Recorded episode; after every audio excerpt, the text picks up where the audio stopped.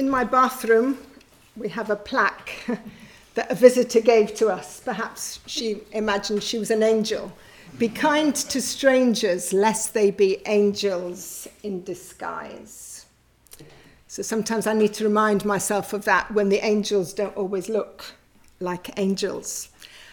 But perhaps this plaque comes from the story that we have just looked at just now. It's a story that is very earthy.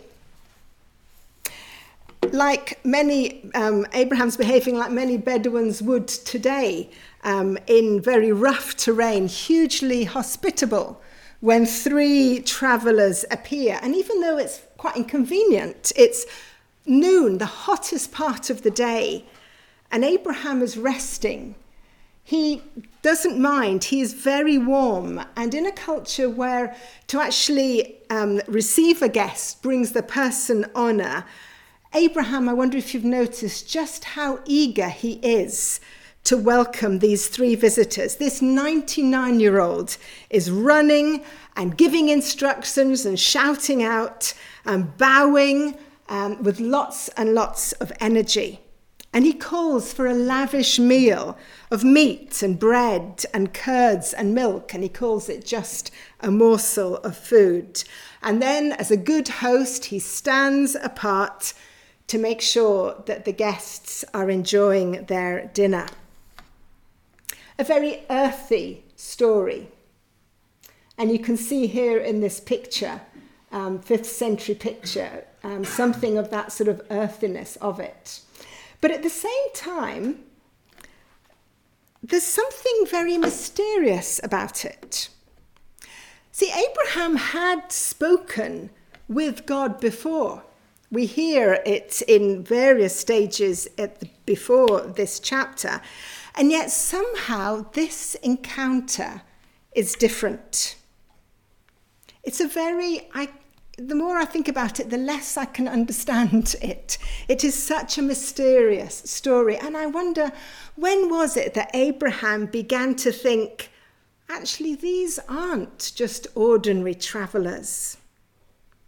To me, as I look at this story, perhaps if you've, you've heard it, there's something amazing about God who holds time and eternity in his hands, waiting while lunch is being prepared.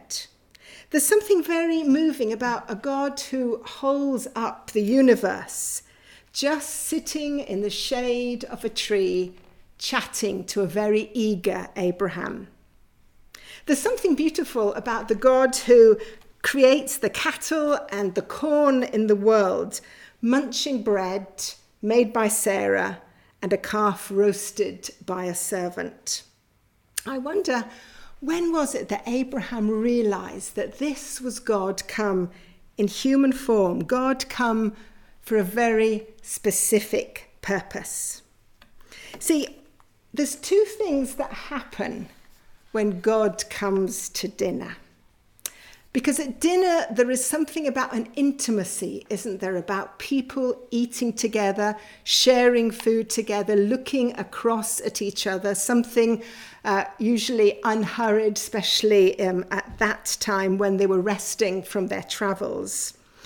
When God comes to dinner, the first thing that happens is that he may very gently expose our hearts.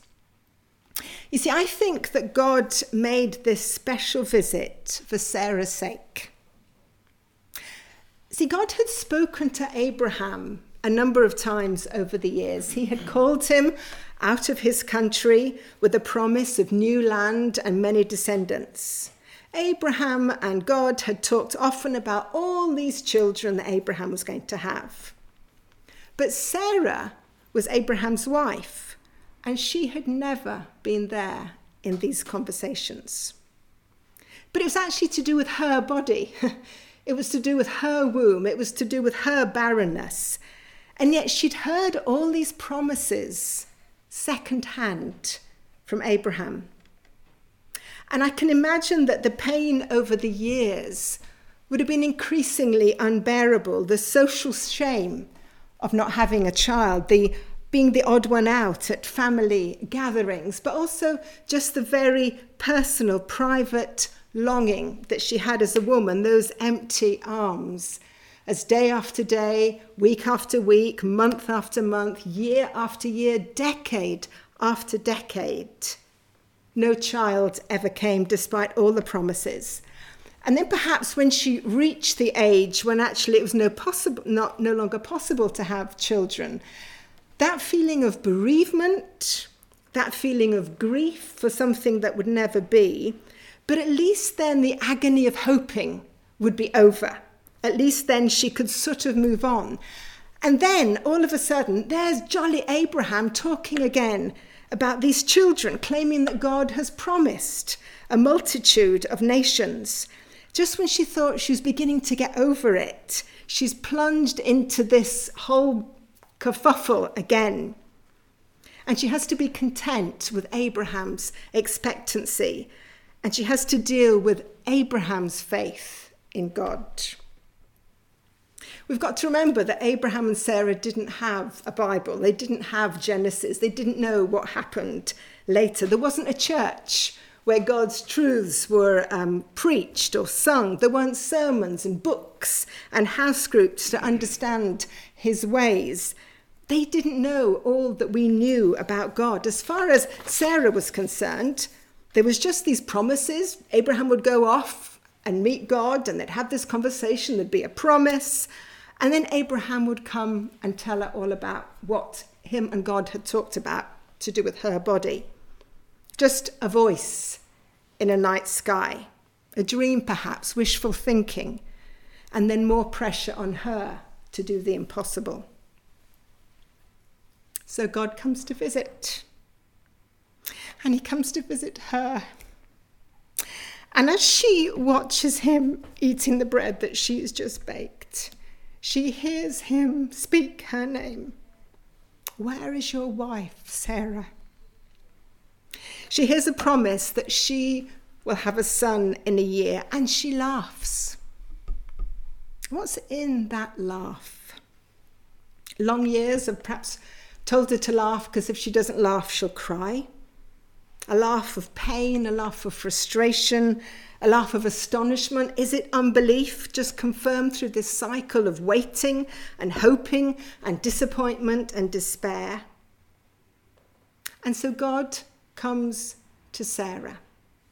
He comes to dinner with her and he uncovers something of that unbelief and bitterness and grief that is born of long, long years, decades of suffering. Why did Sarah laugh and say, Will I really have a child now that I'm old? We're given God's words to her, but we're not given their tone. And I think that in God's love and his compassion for her, he's not harsh, he's not accusing, very gently he comes. And he comes with this question, and perhaps a question to help her to see the state of her heart, help her to acknowledge the pain that she has. And he comes in person. The first time, is it that God appears? He comes to visit Sarah to deliver this promise firsthand, first time this time, at her table, that she will have this child that she longs for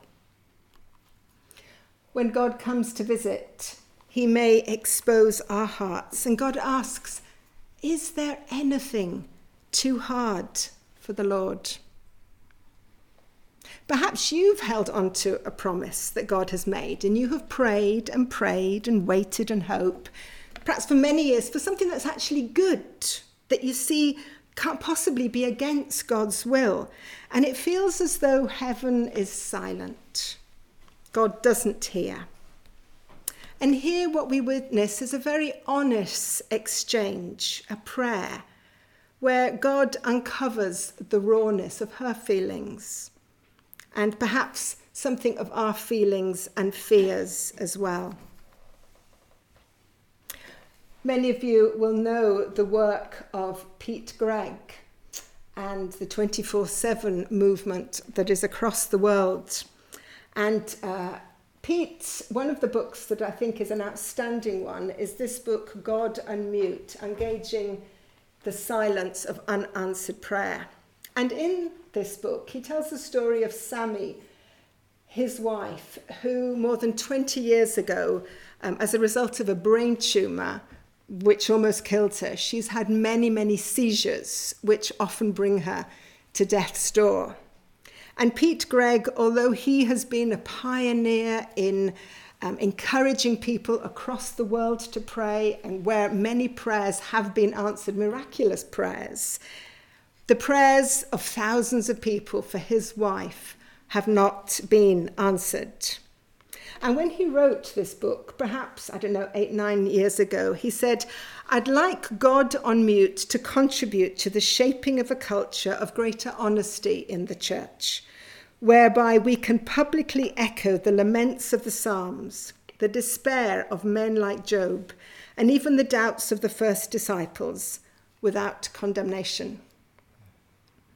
If you want a brief summary of um, this book, although it's very worth um, reading.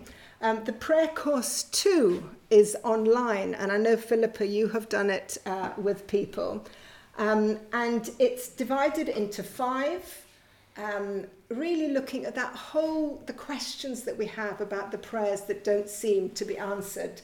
And so Pete Greig talks with another presenter about um, the issues that come from unanswered prayer looking especially actually at these last days of Jesus' life the Monday, Thursday, the Good Friday, the Holy Saturday, the Easter Sunday, and the questions that we ask how, why, where, and when.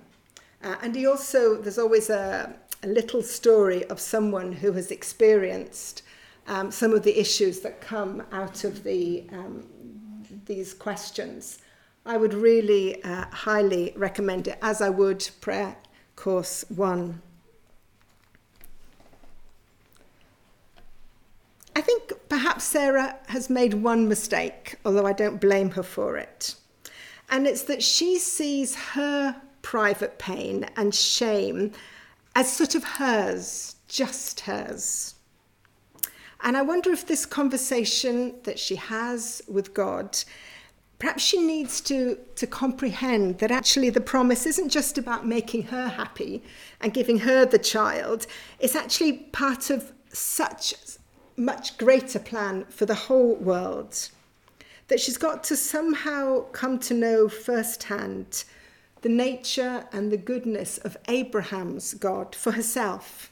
And that sort of shallow acquaintance, second hand acquaintance um, of God's promises, somehow need to be deepened in her own life. And she needs to recognize the length and the magnitude of God's covenant. She has yet to appreciate the privileged place that she has in God's salvation story.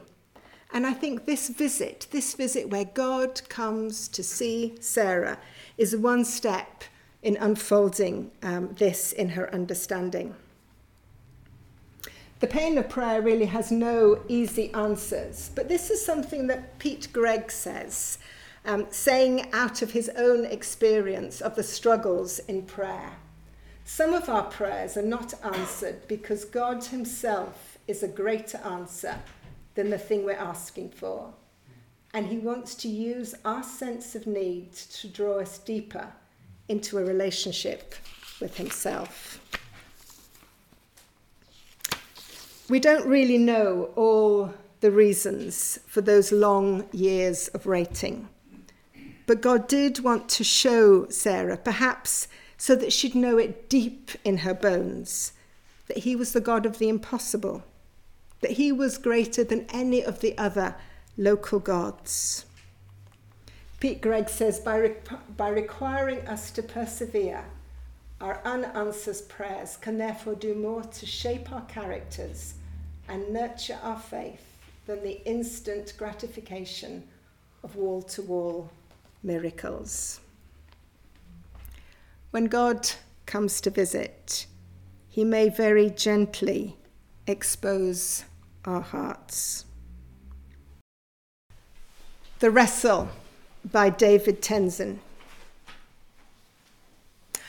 I found you beyond the why, far from the why not, worlds from the why me. You held a space for me beyond answers to questions my pain had, as if you knew the information was never going to heal or resolve or fix my suffering. Instead, you agreed to wrestle through many nights, never letting go. Always with me, just like you promised. Refusing to surrender, I eventually realized that wrestling with God was not a crime. That I was, in fact, being held, being healed being transformed by finding you beyond answers, being blessed by holding on to you in my doubt and frustration and never letting go. And you never let go. And you overcame me in the end. And we both won.